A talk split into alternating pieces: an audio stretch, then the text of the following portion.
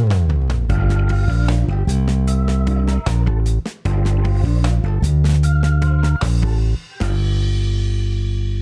sa unang episode ng Politics, Ikahang Politikal. Brought to you by the UP Political Society. I'm Kyla. At ako naman si Aubrey. Kami ang makakasama ninyo sa chikahan natin today. Yeah. So, Aubrey, kumusta ka naman? Anong pinagkakaabalahan mo ngayon? Actually, marami. Akads doon, akads dito, akads everywhere.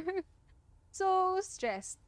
Tapos, lalo ka pa mas-stress kasi magpapahinga ka na nga lang habang nagsuscroll ka sa Facebook. Parang laging may bumubungad na problema. Ito pa, tayo pa yung masisisi.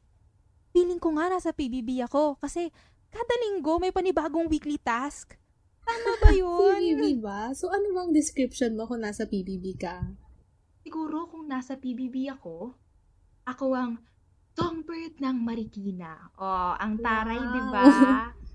Pero maiba naman tayo. Kumusta ka naman, Kyla? Actually, um, same lang, no? Puro ACADS nga kasi ngayong online learning, parang walang tigil na talaga yung mga um, trabaho natin, no? Pero, yun nga, nung katulad ng sinabi mo, more than the ACADS, ang talagang burden sa utak ko ngayon is yung sobrang daming issues na meron tayo sa lipunan. Lalo na ngayon na parang, parang wala nang tumutulong sa atin, girl. So, Totoo. ayun, nakikita ko sa Twitter, sa Facebook, marami na talaga nagpo-post ng mga hinaing nila towards the COVID-19 pandemic, the response of our government, ganyan. So, nakikita ko yung mga hashtag na nagte-trend, talagang nakaka, ano, kulo ng dugo, ganon. Actually, very true. During the pandemic, maraming online protests ang nag-surface. Yun nga, dahil sa mga sentimiento nila. And may nag-catch talaga ng attention ko as someone na mahilig sa music. May mga napadaan lang sa feed kong mga videos. Those say a lot, na nothing was stopping people from wanting their voices to be heard, especially by the government. Yung ngayon ng panahon, at yung Filipino version ng Do You Hear the People Sing na nag-resurface ulit as a cancer, wow, zodiac, na very emotional at madaling maapektuhan ng music.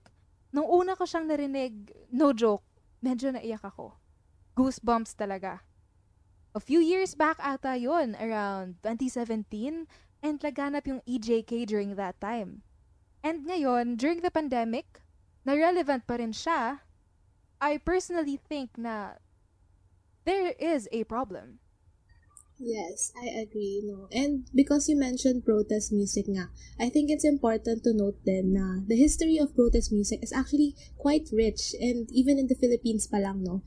Um, unang nag-boom yung protest, yung paggamit ng music bilang isang protesta nung martial law era kung saan uh, maraming songs yung um, nag-surface na ginamit ng mga tao upang i-express yung kanilang um, mga parang hinaing nga from to, towards our government and towards the issues that we are fa- facing right now. So I think it's very interesting that we're seeing another rise in protest music, especially now na kung kung kailan hindi tayo magkakasama sa lansangan, nagkakasama naman tayo sa online um, platforms using these protest music. Which leads us to our topic for today, Kyla. Pero, para mas fruitful ang chikahan, inibitahan natin si Vincent de Jesus para pag-usapan ang role ng protest music ngayong pandemya. Yes, and before we uh, formally greet our guest, let me introduce him to you guys. So, Mr. Vincent de Jesus is a critically acclaimed composer, songwriter, and musical director. He has written music and libretto for numerous theater productions and has composed film scores for many popular films. He is also a recipient of multiple awards, such as three Urian Awards, a famous award for Best Achievement in Film Score and Best Screenplay, and two Palanca Memorial Awards. Actually, sa sobrang dami achievements, achievements niya, baka matapos na yung lockdown bago natin mabasa lahat. Pero, para sa ating chikahan for today, we would like to highlight that Mr. Vincent de Jesus is known for translating the popular Les Miserables song, Do You Hear the People Sing into Filipino, which is entitled, Di Nyo Ba Naririnig? Now, let's give it up for Mr. Vincent.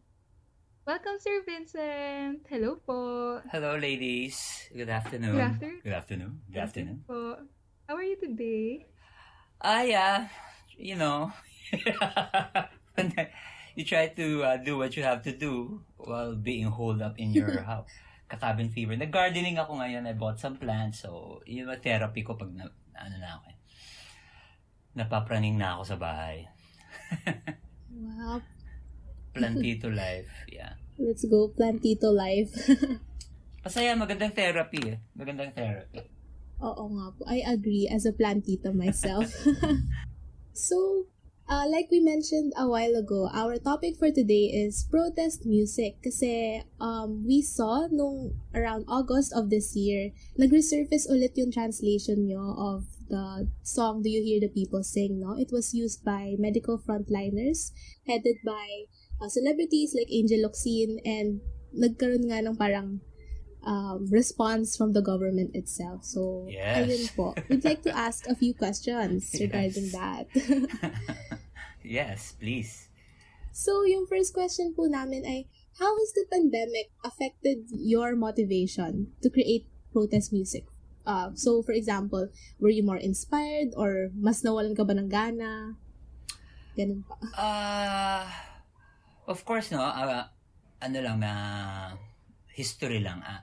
So before the before the pandemic, March uh, March 14, yeah, we had the lockdown, di ba? So at that time, I was busy with ABS and I was doing a musical, Tabing Ilog, the musical adaptation, which I composed the music and lyrics for. Tapos si Jade Castro nagsulat. So we were busy with that. And then the franchise of ABS was denied. So we were all unemployed suddenly from doing so many things and then suddenly unemployed. Uh, the threat of the pandemic that time was, alam, alam natin by January dapat nag-lockdown na tayo pero someone took his time and, you know, walang reaction ng bagal. So, nag-worsen siya. And prior to that, uh, I think it was 2017, yung nilibing si Marcos sa Yes. Libingan ng Bayani. Yes.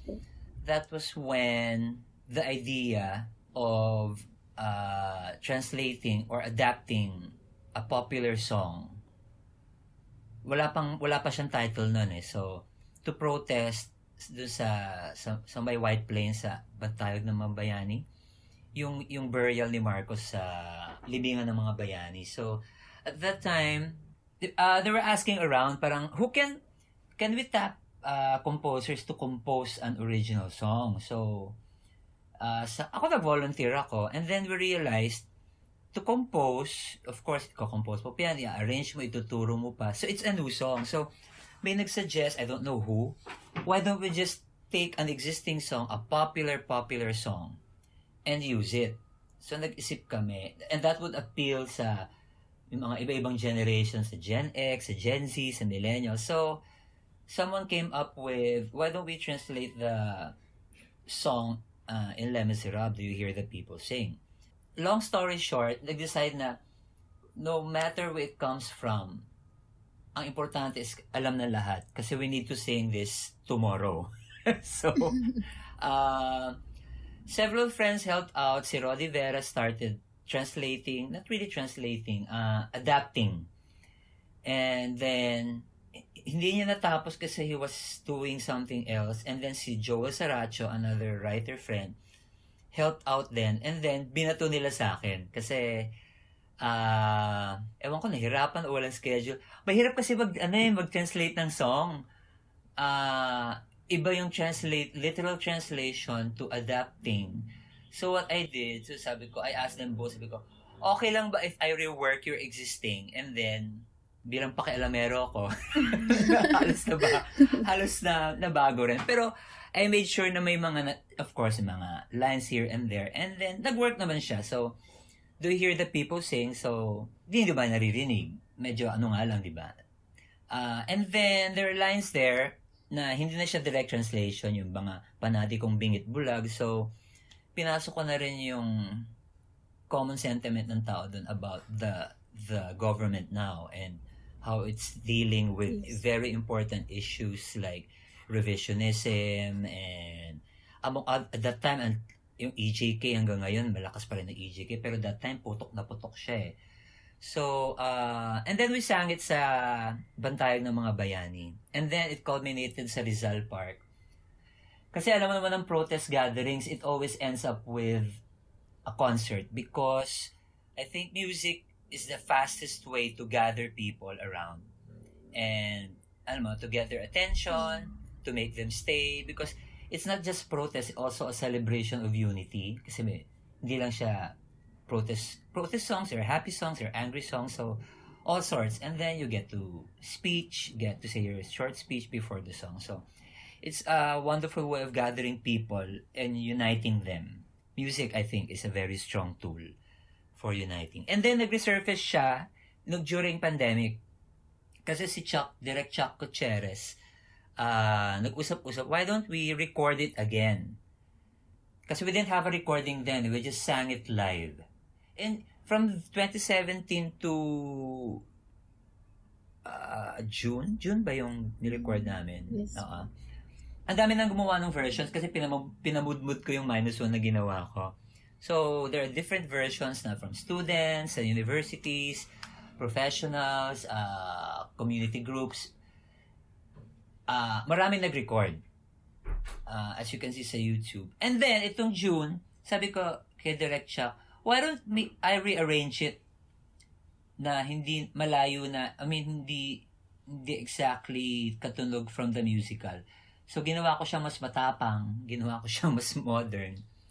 And then, yun na. And then, people started volunteering from Angel Locsin to Celeste to from theater artist to celebrities si Isa Calzado and Chung Di. And it took a while kasi around 150 yata yung nag-submit. So, i-edit ko pa yon But it was wonderful. It's, uh, lahat ginawa nila pro bono for the love of, ano mo, uh, hindi na importante kasi kung that time, kung who gets the credit, who gets paid.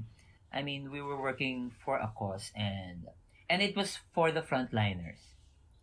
And uh, ano yan, freedom of speech, yung closure ng ABS and and not just ABS and yung yung uh, pagkatanggal kay Pia Ranada I mean I mean yung curtailing the voice of uh, the, the journalists and then we made an, another edit focusing on the frontliners kasi pagod na pagod sila during that time eh hanggang ngayon so yun, yun ang basically story nung that song and of course we asked permission from we personally asked permission from Claude Michel Schoenberg through email and he graciously um, agreed.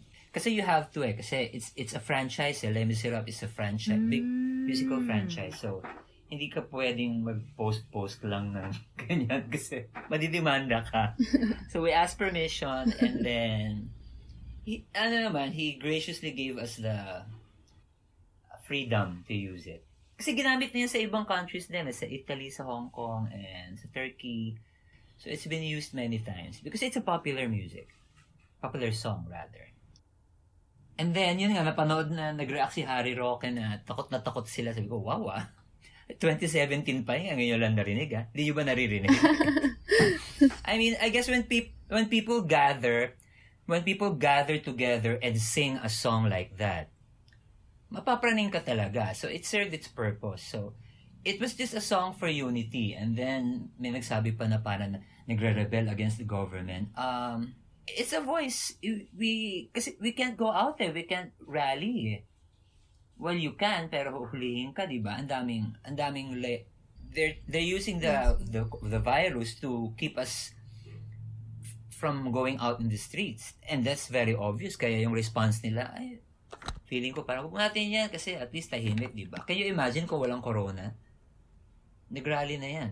Yes, exactly. Yun, so, and maganda, uh, nakatulong din na the internet, the, the viral, yung wave ng virals, yung mga songs na nagva-viral, malakas yung reach niya. Kung kakanta ka sa rally, ilang daan tao yung a-attend, libo. Pero pag nasa internet ka, you will reach hundreds and thousands of viewers, not just sa Facebook, sa YouTube, di ba? And other platforms, Instagram, Twitter. So, ang dami mong, dami mong platforms na pwedeng i-upload yung songs, yung song mo, your protest song. Yan. And it, it got, ano, a substantial amount of views and For me, I think it served its purpose. Natakot sila eh. Nabasa ko nga rin po yung article na yun, na parang sinabi po nila na they were planning revolution. Kaso, what they were saying nga po, yung frontliners and yung artists, they were just asking for help. Na it was a call for help na hindi siya for revolt talaga. Yeah, kasi nga, they, they get easily intimidated because they know they're incompetent. Incompetent people get easily intimidated eh. Exactly. But yung kami sisisihin. Diba? I mean, ang dami namang willing to help but you refuse help, so... Oh well. Now, knowing this po, yung initial reaction nila, how do you feel about the government response po? You feel scared, satisfied, or inspired to make these kinds of music? Uh, the the problem with this uh, government, when you hear something like like this song, hindi, hindi naman niya sinabing mag-aklas tayo at ganun ang tirahin. Wala naman eh. I mean, it's just basically trying to wake up, mga panatikong bulag, mga trapo. Ah, di nyo ba narinig? Bayan na galit. Yes, obviously galit. Di ba? And hindi pa lulupig. I mean, nasa lupang hinirang yan eh, di ba? I mean, wala akong sinulat doon na hindi nakasulat sa lupang hinirang. I just reworded it basically. Mananakop, di ba? I mean, it's very general and yet it's so specific. And the, the response could have been, should have been, ah, ito ah, meron kayong protest music, let's see what we can do. But instead, they went the opposite direction. Nagmatigas sila. Narinig nila, natakot sila, pero wala silang ginawa. Natakot sila because they see that people are not taking it lightly. Of course, on the opposite. I mean, galit na ang tao. And hindi, na, hindi tayo, what do you call that? Hindi tayo desensitized. Although many people desensitized na sa, sa dami ng problema, hindi ka pa nakaka-react sa isang issue.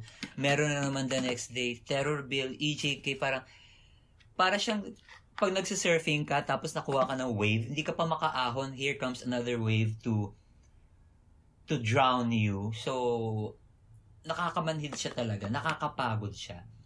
So, and that that's the point. Mali lang yung reaction nila, among other things, hindi lang sa kantang ito. Ang daming NGOs na nagsasuggest. Si VP, ang daming sinasuggest. Ini-ignore nila, inuunahan daw. So, ano gagawin natin?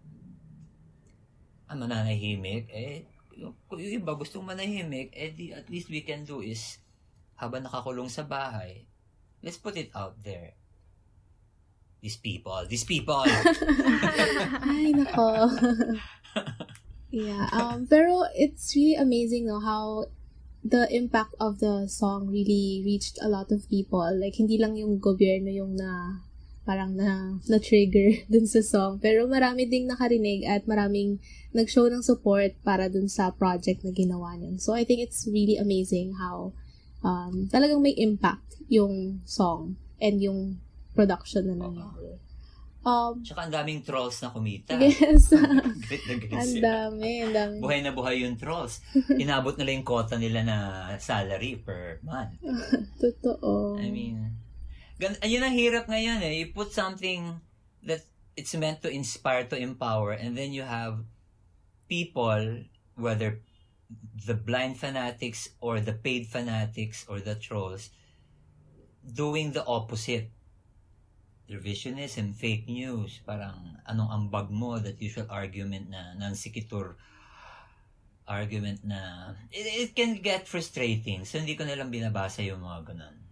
Now, considering nga yung factors na yon, given na nasa pandemic tayo, and halos lahat ng interactions natin ay through the internet, yung digital age po ba ay nag-aid?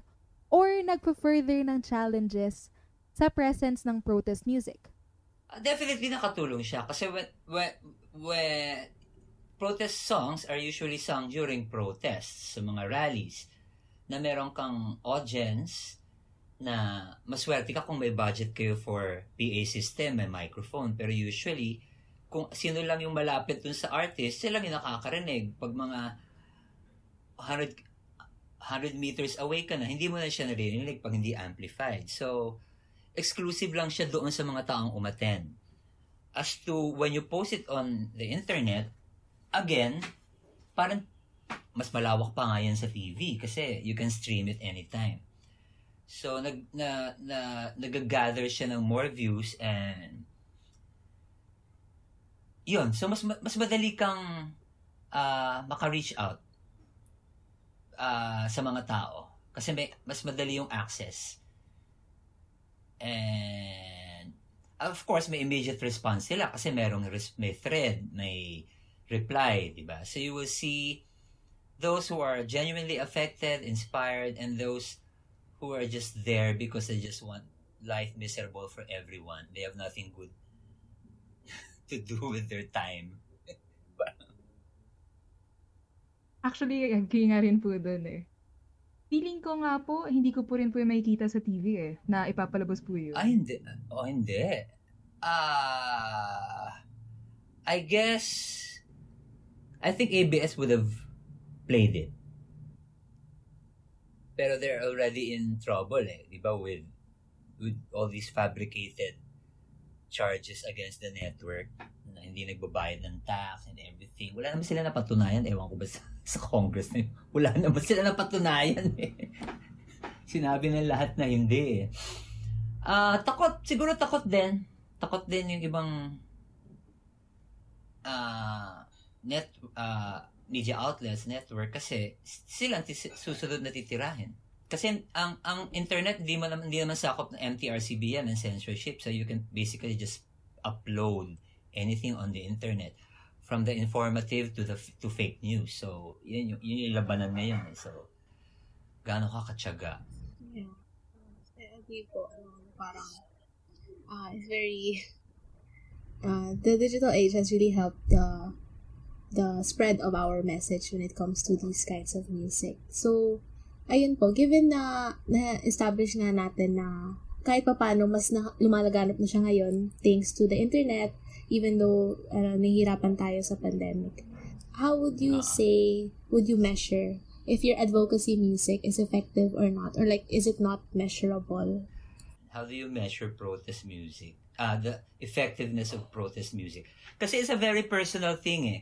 It hits you, a song either hits you or not you find it empowering or corny or cringy or alam mo yon so it's a very personal experience. So how did it affect you? Like a work of art a painting a dance piece a play how did it affect you?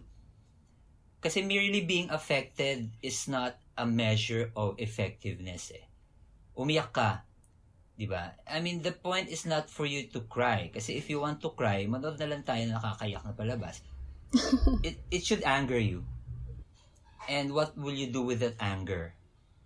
Kasi hindi pwedeng hayaan mong galit lamang yan eh. Dapat yung galit na yan would propel you to move.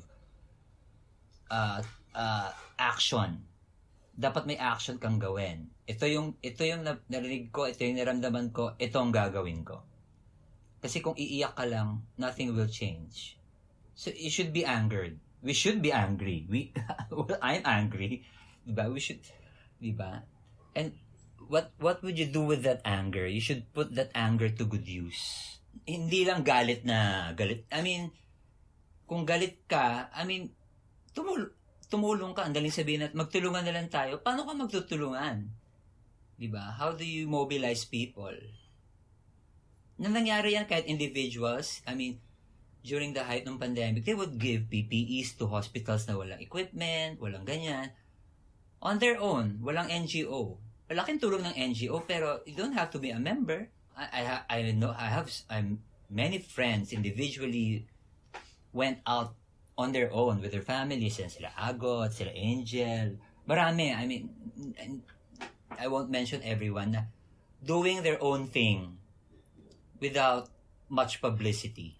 Pag nakita naman ng tao yan, pag nakita naman ng tao yan, ay, itong mga babaeng to, mga komunista, tumutulong, chir chir chir Ay, totoo po. Since mention nyo nga po yung mga supporters ng advocacy, and yung di yung pwede umiyak lang, dapat may gawin talaga, paano nyo po masisiguro na yung supporters nga ng advocacy na to, or yung viewers, ay hindi nila mag end up as mere clicktivists or slacktivists? Hmm. well, like I said, mara- marami kasi, marami akong kilala personally from celebrities to professionals to teachers na hindi naman sila activists. They're just ordinary taxpayers who feel that they should do something. So they would cook food and give it to the jeepney drivers na walang trabaho, magbibigay ng ayuda. I mean, that alone is kahit wala kang ang NGO na you don't belong to an NGO, to a group, you you you can you don't have to be in government. You don't have to be a senator, a mayor to to serve your to serve your country. I mean, recently, uh, si, si VP nag-reach out din kasi she was, uh, she has this program, yung uh, homeschool, uh, uh, um, ano tawag na, sorry, nakalimutan ko. Pero, she asked for the help of production houses, composers, writers, directors, actors to do videos to educate teachers, trainer, to train trainers, and then mga modules for students. So, I volunteered kasi nasa kwarto lang ako. So, I volunteered to do musical score for several episodes. And, kasi hindi ako magaling magluto. So, so that is my, sabi ko, if there's one thing I know very well, what, uh, know, it's composing music. So, yun yung, um, yun yung tulong ko. This much I can do. So, that is my, uh, contribution, my small way kasi walang mali, there's no such thing as a small contribution eh. Uh, kahit piso yan, pag, naga, pag napagsama-sama mo yan, matatapos niya yung project. Al- al- alamin mo na kung ano yung pwede mong maitulong and then do something about it. Reach, ano yan, mag- mag-email ka, pag hindi ka tinawagan, kumulit ka. Kailangan nyo ba ako? Sige, kailangan nyo ako. Sige. Yes. I mean, you have to assert, assert yourself. So, I, I think that's a really lovely thought to put out there, no? Na parang whatever you do, it's not, it's not small as long as we do it na sabay-sabay or like we do it na parang with, with effort and with cooperation with, among each other. So, ayun, I think this, this is, this discussion has been really fruitful and, um, to end our, um, discussion on protest music, we just have one final question and it is, given the history that we've talked about, given how you've worked with advocacy and protest music in the past. What do you think will be the future of protest music now that we see na people are listening to it and it has impact na to the point that the government even responded to it? Like, what would what do you think? Where are we going with protest music? Like I said, kasi nag-iiba na yung sound eh. I mean, I'm in my early 50s. Ang maganda rin kasi if now that the Gen Zs would would uh hindi naman take over. Sila na yung next in line eh. Mga sila yung mga indigo child, sabi nga ni Roddy Vera. Sila yung susunod na now it's your now it's your turn. Kasi your ideas are very fresh. Your energy, you have high, ang taas ng energy ninyo, you're very idealistic, you're very opinionated. Uh, kailangan natin ng bagong sound. Kailangan na natin ng bagong voice. Kasi ibang-iba ang voice namin. We can always rearrange songs, but iba ang song, ibang-iba ang tunog ni Thyro na ako as a composer. At alam, may following yan, di ba? Ibang-iba ang tunog ni Juan Miguel Severo as, as a spoken word artist. May, meron siyang market. At makikinig yan sa kanila. So, if more people like them, hindi naman kailangan maging grim na ano, pwedeng simple lang. I mean, kahit pahapyaw na protest music, it doesn't have to sound protest music na galit na galit. You can use your imagination. You can use use any genre. Pwede kang mag-swing, pwede kang mag-hip-hop. Like, ang daming, ang daming mga musical genres that you can use to help spread uh, popular music again. Kasi now is the time eh. Now is the time. Wala tayong ginagawa, so might as well, you know, put the time to good use. And kahit pa sa isa lang, di ba? uh, basta magkaroon lang ng wave, be it a conscious wave or uh, a subconscious wave na ito ang nararamdaman ko, ito kanta gagawin ko, I'll put it out there. If it gets many hits or none at all, the important thing is you put it out there. Kasi eventually, magpipick up yan eh. Kasi nandiyan sa internet niyan, it's there forever. So, pe- people will eventually see it and they will listen. Word of mouth lang naman yan eh. Word of mouth eh. And, and the power of word of mouth is very strong. And mahirap kasi baliktarin ang opinion ng taong bulag. Diba? Hindi mo sila pwedeng awayan kasi mag-aaway lang kayo. The point is, mag-stick na lang tayo sa facts. Facts will always trump opinion. Because opinions can be wrong. It can be strong. There can be millions of the same opinion. But if it's a wrong opinion, ang tatabla dyan ay facts. Fact, may revisionism. Fact, may EJK. Fact, walang pangit. Ang pangit ng response ng coronavirus. Those things you cannot change. Fact, yan Dolomite Beach na yan, hindi magtatagal yan. Wala ka na. You cannot, you cannot Photoshop that Dolomite Beach. Hindi mo so. Set your priorities right. My God. Da- ang daming concerns eh, no? Di ba? Daming options. music ka, ano ipoprotest mo? Mamili ka, sige. May may isang may daming options. Mamili ka sa ano, sa sa buffet. Anong gusto mong issue? Gawa mo ng kanta. Hindi, hindi tayo maubusan ng issue.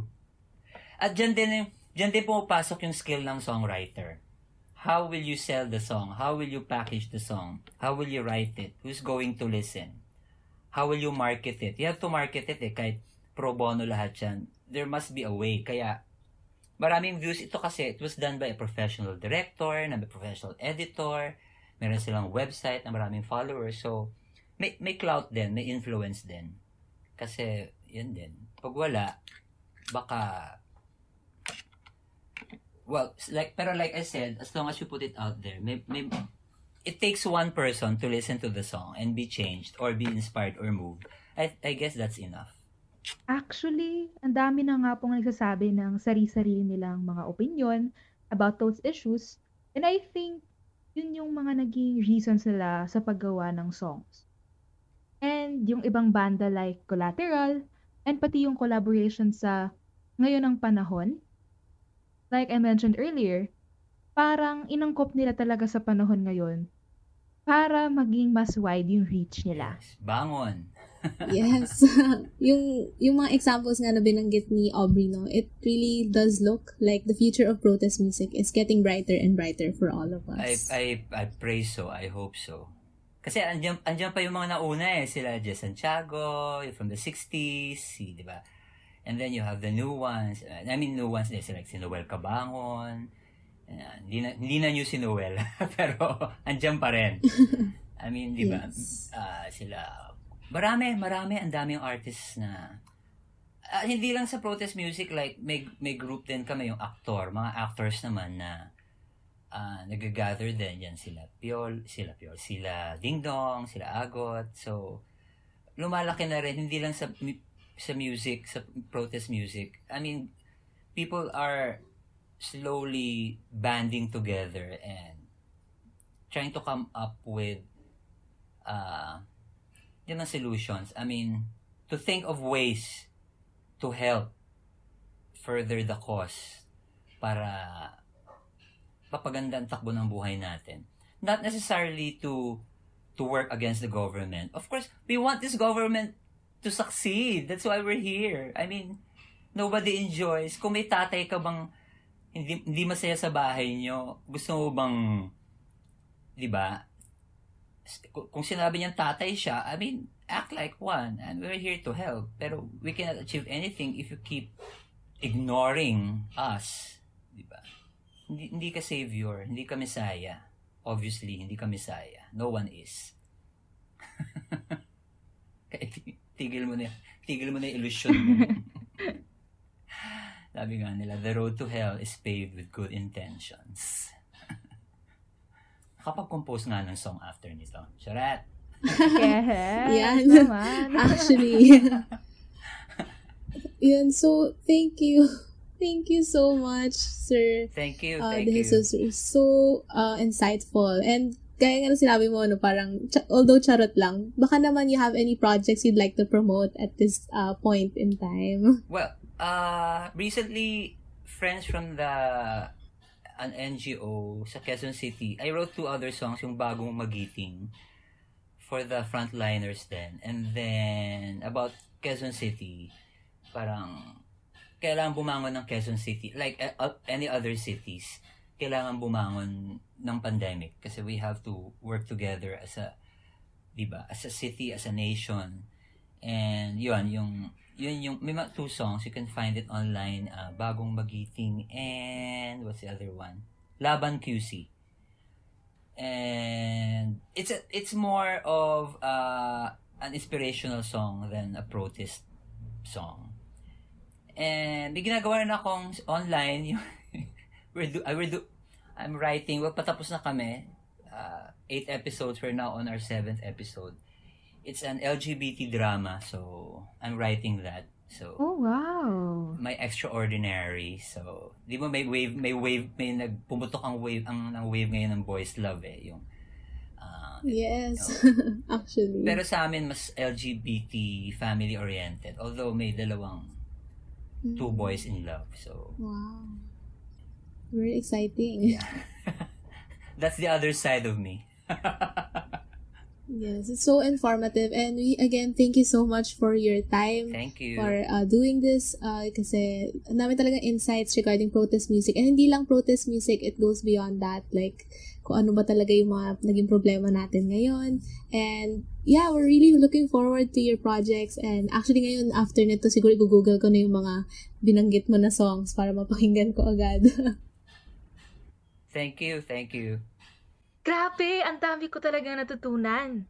I know right sobrang fun and informative nung naging discussion natin today At dito na nagtatapos ang ating first episode ng podcast.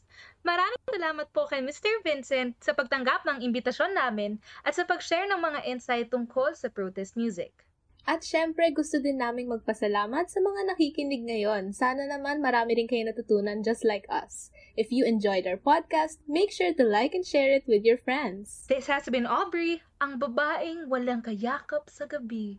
And Kyla, ang dalagang handang ipaglaban ka. Your host for today's episode of Politics, Chikahang Chikahang Politikal. Politikal. Inihahandog sa inyo ng UP Political Society. Hmm.